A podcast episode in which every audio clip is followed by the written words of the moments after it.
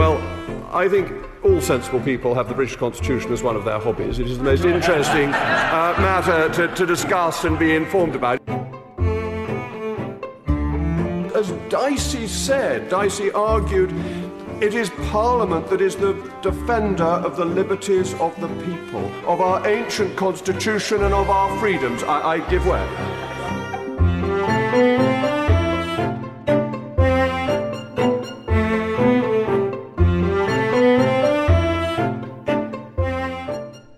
I'm Jacob Rees-Mogg. Delighted to be with you once again to spend time talking about something very dear to my heart the Constitution of this United Kingdom.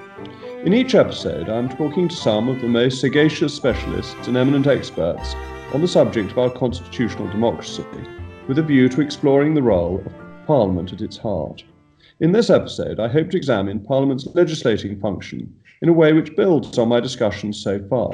Here is first Professor Vernon Bogdanor, and then Natascha Engel, the former MP and Deputy Speaker, on the role of MPs in linking up those they represent with the executive during the lawmaking process. Many constituents, perhaps most constituents, they have interests which aren't necessarily those of the grand themes of party debate. For instance, if you're a small farmer or small businessman, you may be interested in quite technical details about how legislation might affect your farm or your business.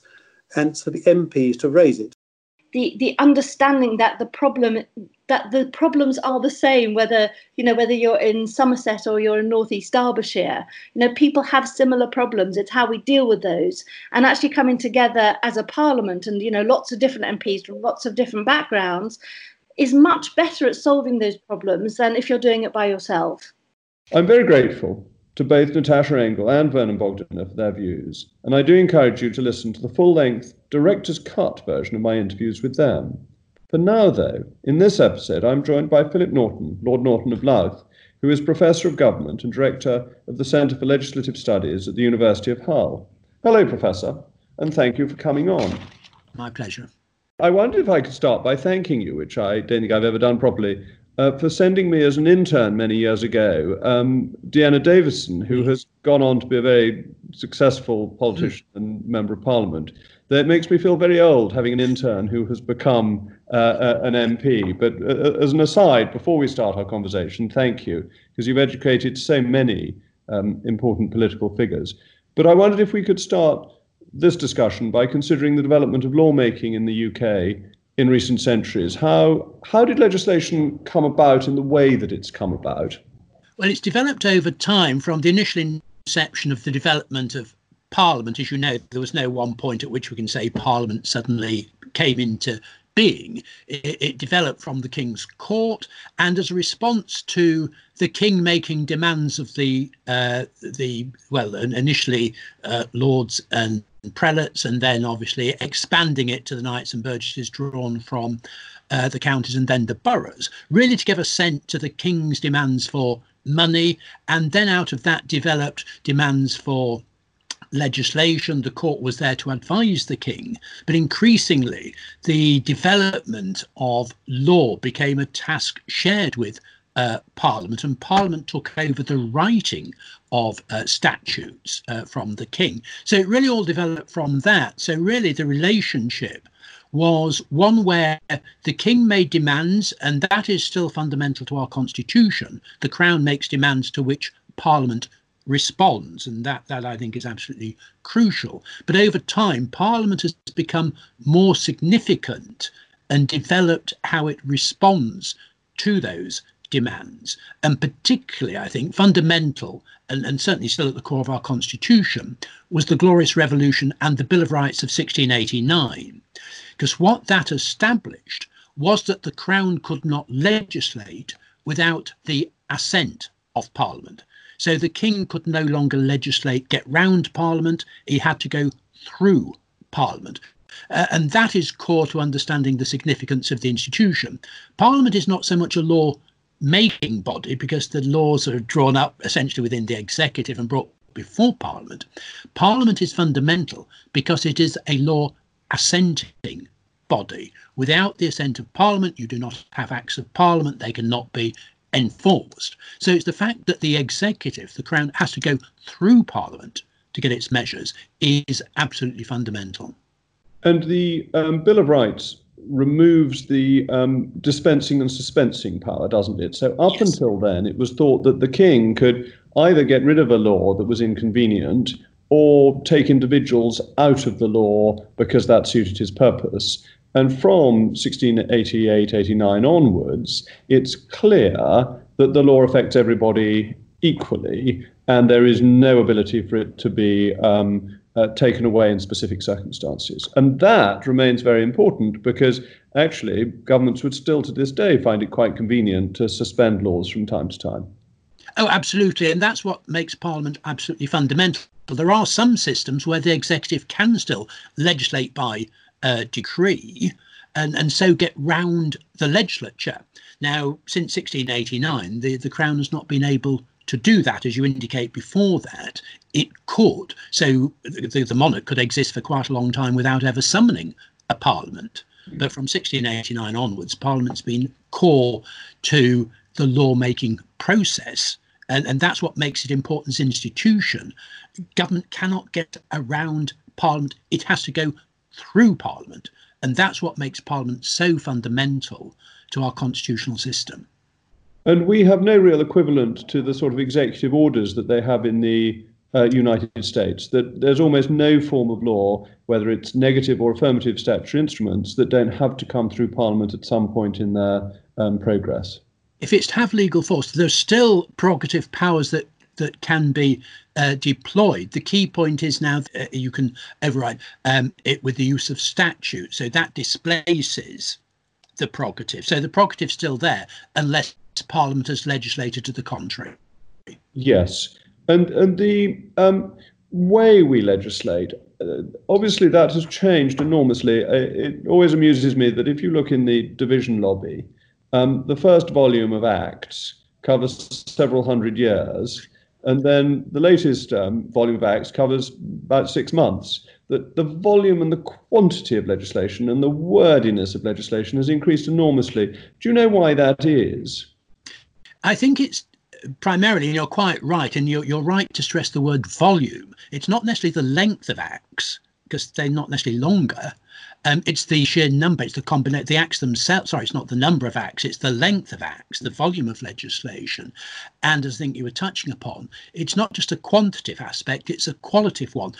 The legislation is more complex in its detail. So it makes demands of Parliament because it requires more time to get through all the legislation and indeed to make sense of it. And I think it's a response to the nature of government itself in relation to society. Obviously, with the growth of a mass electorate, more demands have made of government. And particularly in the 20th century, the growth of the welfare state, the reach of government has become far more extensive. And as a consequence, you get more uh, legislation, the need within that for uh, the complexity of society as well, the greater need for regulation. So a lot of measures are regulatory. They provide obviously for secondary legislation. So that has expanded over time. And of course, it's put tremendous pressure on Parliament in order to deal with it. And it makes the process of creating the legislation all, all, the more important in the two stages, because you rightly and I think very importantly point out that Parliament assents to legislation rather than creating it. And there's been a lot of talk in recent years about pre legislative scrutiny. How practical do you think that is um, when governments are under pressure, have to deliver on manifestos and so on? I think it's actually extremely important, both increasingly as well, both pre-legislative scrutiny and post-legislative scrutiny, and it does give a greater role for Parliament because by looking at uh, proposals for bills before they're ever formally introduced, um, Parliament can have a greater impact on government because at that stage ministers are more willing to listen once a bill's being introduced, they're somewhat mm. less willing to depart from what's been drawn up, agreed. Um, that they'd like to see it through. So you're quite right in that it adds time to the process. But that's probably a price worth paying for the for good legislation. The danger is if you rush it through, it can be bad legislation and require amendment later on. If you get it right the first time round, less likelihood of that. So I think pre-legislative scrutiny can be valuable. It's enabling government to hear from others. I think pre-legislative scrutiny committees can perform a valuable role in linking up with outside organisations, feeding in material to government, which helps government. And I think the experience to date, certainly with a number of bills, has shown the value of that exercise where government has accepted a large number of recommendations that have been made by the pre-legislative scrutiny committees. And I think that's a really important point that you make that governments ought to welcome scrutiny because scrutiny actually helps the government do what it's aiming to do better.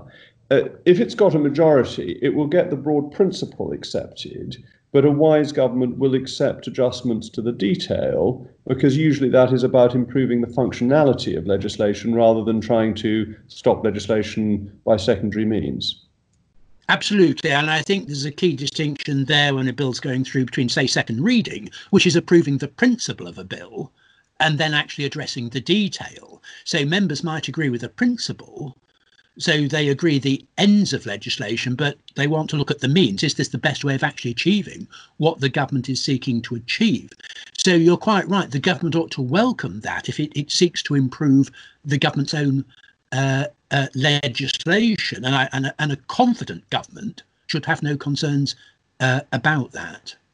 And how well do you think the two houses do their job of scrutinising the detail? Uh, uh, I mean, I'll, I'll, perhaps start with a, a thought of my own, which is that programming in the House of Commons at the committee stage has helped scrutiny enormously because prior to programming, it was routine to be stuck on the first clause to require guillotine and then report back hardly having considered the bill at all. And the programming has got, had led to much more sophisticated engagement from uh, MPs of both the governing party and of the opposition, um, and that therefore scrutiny has improved from a recent reform. I think that's right. I mean, it depends where you're coming from, and you're quite right. Compared with how it used to be, as you said, um, unless you had uh, eventually a guillotine. And of course, there was a point at which the government decided, right, enough's enough. We've spent so long on clause one. Um, and it's an improvement. It could still be better. There's still the danger, of course, of the, the if you like, getting the programming wrong. And of course, um, within the Commons, you've still got the adversarial element. So quite often, what happens in committee is you're focusing upon amendments that are favoured by uh, the opposition. So there's still, if you like, the political element to it. So there's a difference between the two houses. I think the Lords is more concerned, if you like, with the actual detail, which can be quite practical and not raise great partisan issues. It's not an issue between the parties. So there's a difference between the two houses, but you can argue that makes for a complementary relationship between the two because the Lords is doing it somewhat differently in a way that helps the Commons. So the Commons, if you like, plays to its strength. It is a political body necessarily. So the Lords is less so, and it, it's more involved in the detail. So it looks at it from a different perspective. But I think that's a wholly good thing because the two houses are doing a good job, but in different ways. One of the things I've noticed since I've been in Parliament, which I probably didn't realise when I was outside, is that a good and confident minister in the committee stage will actually listen very carefully to the arguments that are being made. And although the minister won't then stand up and say, oh, yes, I think the opposition's got it right. When the bill gets to the House of Lords, it may well be there that an amendment is made that fits in with an argument that was won in the other House, and, and that that's one of the good ways in which scrutiny takes place. Oh, yes. And I think I would add to that, um, it might be sooner, but you're quite right, because you can get what I'd regard as an informal stage between committee stage and report stage, where a minister has listened, might meet the members who've raised the concerns with a view to a government amendment at report. Now, that might not always be possible, so you're quite right. It may be held over, and the Lords is a very good vehicle for that. So there's further scrutiny, but it gives the government a chance as well, having reflected on its own bill, to come forward with its own amendments when it reaches the Lords. Actually, I was about to ask you about the informal mechanisms because I think they're very little understood and yet are remarkably important to the way um, legislation develops, both in the early stages when the legislation is still being debated within government, uh, and then when they get to the two houses. Now, I wonder if you might like to try and explain a bit of that uh, in, in, a way that um, I imagine most people don't understand or know about. I think that that's absolutely right. I mean, the focus tends to be on the formal stages because they're visible and, from point of view of political science, they're measurable. Um, but what it misses out is the use of what I tend to refer to as informal space within Parliament, away from committee rooms, away from the chamber, where members get together. Now, that can be ministers meeting with members to discuss measures that have been brought forward. So sometimes you will have um, informal meetings. Ministers will call a meeting, invite members with an interest in the bill to come and discuss it before the bill comes in. And I think that's extremely valuable. And once the bill's going through at committee stage, you hear the concerns of members, you get various amendments, probing amendments. The minister satisfies the member, or it raises an issue where the minister thinks, actually, yes, there's something there and discusses it with a member with a view to the government itself bringing an amendment at a later stage. Uh, and that's wholly to the good. Um, members aren't necessarily wedded to their own amendments. They they are not themselves necessarily trained in legislative drafting. So the minister may go back to parliamentary counsel and say, "Can you draft an amendment that meets this point in a way that's uh, legally watertight?" Uh, and that's which I've had variously happen with various amendments, and I think that's absolutely to the fore. So it's that informal discussion, um, which is not visible, and so you don't always appreciate the influence that members are having because all you see on the record usually are government amendments which are the ones that dominate it and are being passed are the ones that dominate at report stage so you think it's wholly executive driven and it's not it's actually a symbol of um, parliamentary influence that ministers are responding to what members have raised at earlier stages. And that happens in both houses. So by the time a bill's gone through, there might have been a lot of informal discussion between the minister, uh, along with officials, you know, the bill team, actually meeting with members to discuss issues. And the government and um, Parliament is perhaps much more flexible than people see from the outside uh, between the parties and, and the different interests, because actually everybody in the end wants good and workable legislation uh, uh, and aim towards that um, even though they may want to apportion blame or credit in different directions. Mm. Now, I think that's absolutely important, and I think that relates to another point, not just the informality, but the fact that Parliament's not a closed institution. So uh, ministers not only hear from members, but through members, they're hearing from outside organisations that are affected by the legislation, which again is valuable for members in learning about some of the issues, being briefed on it, being able to question ministers about it. So I think that sort of engagement is wholly to the good um, in really engaging with all those who've got an interest in the subject. Members obviously have the opportunity to assess the worth of what they're hearing, decide whether it's worth pursuing uh, with ministers. So I think it's that um, links with affected bodies outside, which could be individuals, uh, organised groups. I think that's wholly to the fore. So there's a lot of discourse taking place as the bill is going through. Yes, I, I, mean, I very much agree with that. And it's actually one of the reasons that this is a slight aside that I thought it was so important to bring Parliament back physically, because it's much easier to get those communications from constituents, from interested groups to the Minister if you're bumping into the minister uh, at a safe social distance, uh, rather than if you're sending it by email or a formal um, submission to a department, and that we were losing that for the period that we were in a in a hybrid parliament. But I, I want to ask you about the speed with which Parliament acts, because um, very often the executive wants to do things quickly, and Parliament proceeds at a particular pace. Is this something you think is a problem in a democracy that Parliament isn't necessarily very responsive, or do you think actually it's one of the great safeguards of minority rights? The, the question of time, I think, is extraordinarily important because it's it, it shows the importance of Parliament as an institution. Government can't get round it; it's got to go through Parliament, and there's limited time in each session necessarily for it to get its measures um, through. Um, there's a limited amount of time, there are limited parliamentary resources, and of course, it's a, a quite complex and rule based uh, system. So it constrains government. Government's got to prioritise its measures. What's valuable? What's most important? Does it want to bring forward? So there is a discipline because, of course, for most bills, they have to be got through within the session. That's quite. We are we are distinctive. We're not quite unique internationally in having such a tight cut-off, the sessional cut-off. Uh, some parliaments, you can have a bill on the agenda for the lifetime of the legislature, you know, typically four years. Um, some legislatures, there's one in particular, it can stay on the agenda forever. Um, so we're pretty unusual. There's just one or two parliaments where you have that sessional cut-off.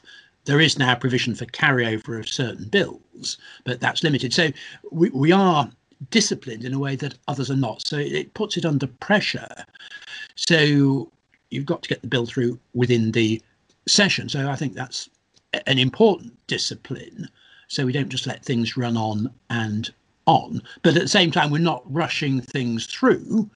Each house has to consider it, got to go through one house and then go to the other for different stages. So I think during the course of a session, you manage to get fairly detailed scrutiny. I don't think we should constrain it more for the reason you touched upon earlier, because the, the bills are getting longer and more complex.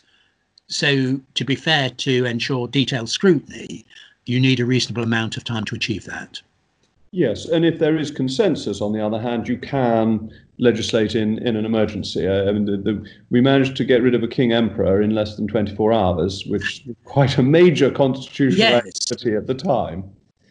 Um, and, and, and with a lot of bills, as you know, there is consensus between the parties. Quite often, bills go through without being divided on on second reading.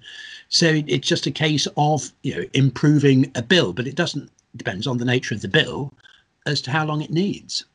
Uh, uh, absolutely, and the relationship between uh, the the two houses, and obviously the Lords tending to do more of the detailed um, scrutiny and doing it all, or almost all, on the floor of the House rather than uh, large amounts of it in in a committee. Um, Yes, I mean we we increasingly make use of grand committee, so a bill can be away from the chamber for a committee stage. But the principle, which you just touched upon there, is the important one. Any peer can attend grand committee, so anybody with an interest in the bill or a particular part of the bill can turn for that particular part to offer their expertise. So it gives us a, a, good degree of flexibility.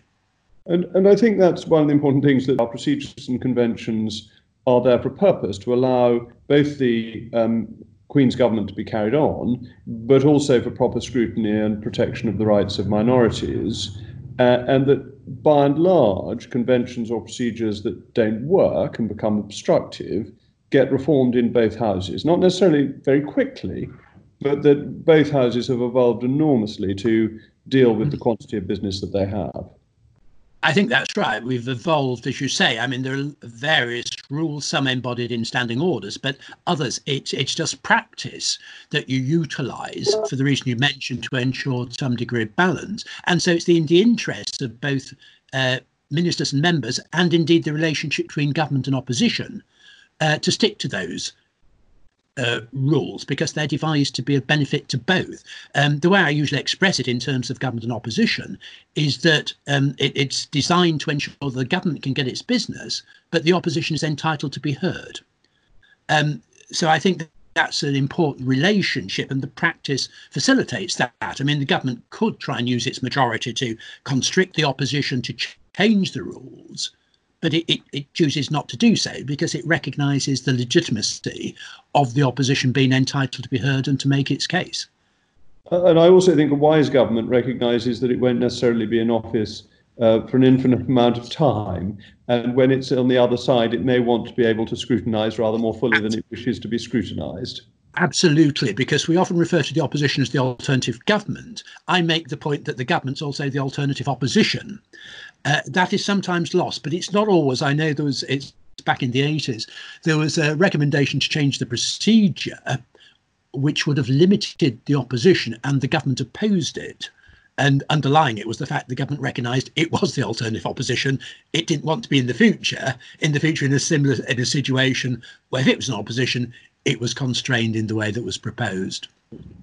And how do you think, having looked at Parliament for a very distinguished career, I, have got on my notes that when you were appointed in 1986, you were the youngest professor in politics in the UK. So, enormously distinguished period that you've been covering. You have brought your great distinction to the coverage of British politics. You probably know more about it than anybody else in the country.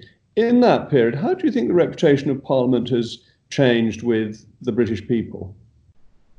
Um, it, it, it, to some extent, it ebbs and flows because people quite often don't think of Parliament as Parliament, um, and they will assess their local MP separately from the institution. They distinguish between the two. So uh, we tend to find that people regard the, the local MP, the constituency MP, in a fairly positive light generally thinking the local MP is doing a good job rather than a bad job. Um, that's different from the assessment of MPs generally and from the House of Commons. So they don't link one with the other. So with the local MP, I think there's a perception this is someone who's providing a service for the constituency. That's seen in a positive light. When they think of the House of Commons, they think either of um, two sides shouting at one another or empty green benches. So there's a problem there. And um, it, the, the the standing, uh, the trust in the institutions tend to ebb and flow, which is partly, well, I think quite largely influenced by, I'm afraid, perceptions of government. So if there's a feeling that the administration, the executive's doing well, that tends to have a knock-on effect, positive view of, of Parliament.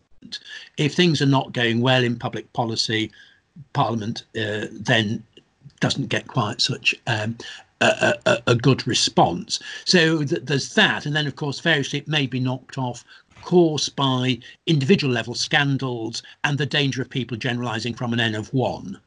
So there is a danger of that. So it's really Parliament, uh, each house having to work hard, I think, establish its trust in the public and, and making the effort as well um, to hear from the public as well as think about how does one communicate with the public. Um, the Commons, both houses, doing a very good job in education, education resources, but there's another issue in, in demonstrating what one does politically wider to uh, really bolster trust in what uh, the institution is um, doing. So it, I think it's always going to be an uphill uh, uh, uh, uh struggle, but it's a worthwhile um, exercise that both houses should be engaging in to explain to people what the institutions are doing, what it's delivering to them. So, although I think people recognise one needs Parliament, you can't do without it, it's absolutely fundamental. Um, nonetheless, we can be doing more to um, enhance trust in the institution. Um, and it's very reassuring as a constituency MP, the thought that um, uh, in each constituency, the uh, rating of the MP is higher than the institution as, as a whole. And of course, what we've been trying to do in this conversation is to explain what Parliament does and why not only is it essential, but it's actually quite useful. So thank you Absolutely. so much for your time. I could not be more grateful that you have been willing to share your expertise with us and I hope a wider audience. Thank you. My pleasure.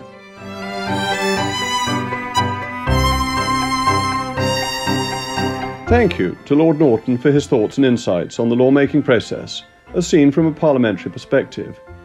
But what about legislating from the perspective of a departmental minister taking a bill through? In the next episode, I will speak to a colleague who has not only shepherded legislation through the Commons, but is also responsible for ensuring all the nuts and bolts of our constitutional arrangements are just as they should be. Until then, goodbye for now.